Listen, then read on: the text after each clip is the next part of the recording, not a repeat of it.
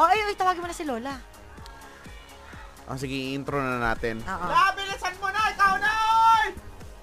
Yan na, parating na siya. Oh, eto na. Saglit lang! Ito na, parating na! Naniligaw ka na naman!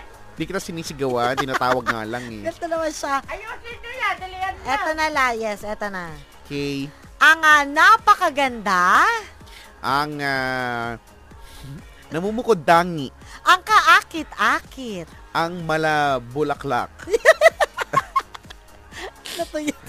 Naka, Ano yan? wala, sabi namin maganda, parang Oo, bulaklak. gumamela. Gumamela. Ang napakagaling na. si Lola K. Ay, akala ko kung ano na naman yung ano, sasabihin ninyo. Ay, eh, hello po sa inyo, mga apong nabuho. Ako, si Lola Kay, ang paboritong lola ng bayan. At ito na naman ang isang magandang kwento. Ang tampok ngayon ay alamat ng ube. Ay, gusto kaya ube na yan, La. Eh, wala akong pakialam. Grabe. Ba't ba ang init May utuloy niya, friend. Eh, huwag kasi kayong nang-aadaw. Ay, ito hindi na. Sige na. ah. Sige na, alamat ng ube. Ready? Anytime, go. Eh, eto na nga. Noong unang panahon, sa malayong malayong lugar, ay mayroong isang binatilyo na ubod naman ng pilyo. Eh, sa sobrang pilyo, gusto kong kurutin sa singit at ipaamoy sa kanya.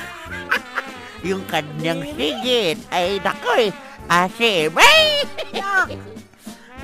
Eh kung ano-ano ang mga pinagagagawa nitong damuhong ito ay sa sobrang pilyo, nang gugulo, eh nang iinis, eh palibhasa eh ganun talaga siguro, eh pinaglihi talaga siguro ito sa ano gulo.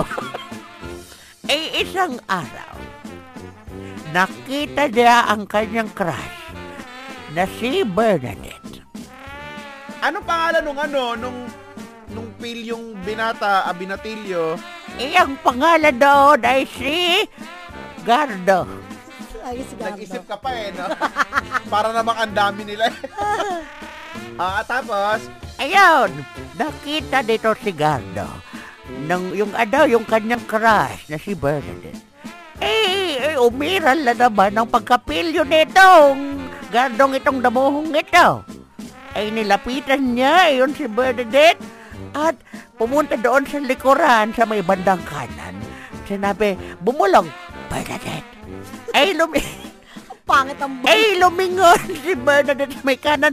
Ay, umalis naman itong si Gardo at lumipas sa kaliwa. Ay, niloloko niya itong si Bernadette. Pumunta doon sa kaliwa, si Gardo, sinabi na naman, Bernadette. Tapos, ay lumigo na naman si Bernadette doon sa kaliwa. Ay, umalis na naman itong damuhong si Gardo at wala na naman siya. Tapos, huminto si Bernadette. Palibhasa ay alam na niya kung sino yung nangungulit sa kanya. Huminto ang dalaga at sinabing, Ano ka ba, Gardo? Eh, sabi ni Gardo, ay sorry na, sorry na. Hindi ko na uulitin. Tapos, ay nagpatuloy sa paglalakad itong si Bernadette. Ay hindi pa rin tumitigil itong damuhong si Gardo ay kumuha ng stick. Tapos, yung stick ay sinukit yung palda ni Bernadette at itinaas. Ayun! Nakita yung ube. Hayla, bakit may ube doon?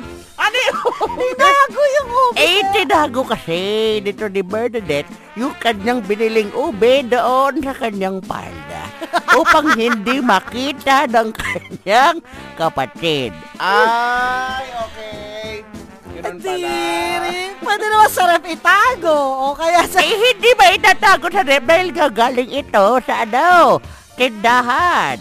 Eh, naglalakad pa lamang siya pauwi. Eh, bakit hindi sa bulsa? Eh, wala siyang bulsa. eh, doon lang sa ilalim ng palda, eh, in, inano niya, in, pinirdible. Ah, okay. Kaya pala. Akala ko kung anong ube na yun. Eh, sige.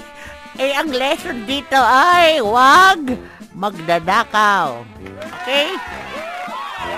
Eh, ano naman ang ating kwento?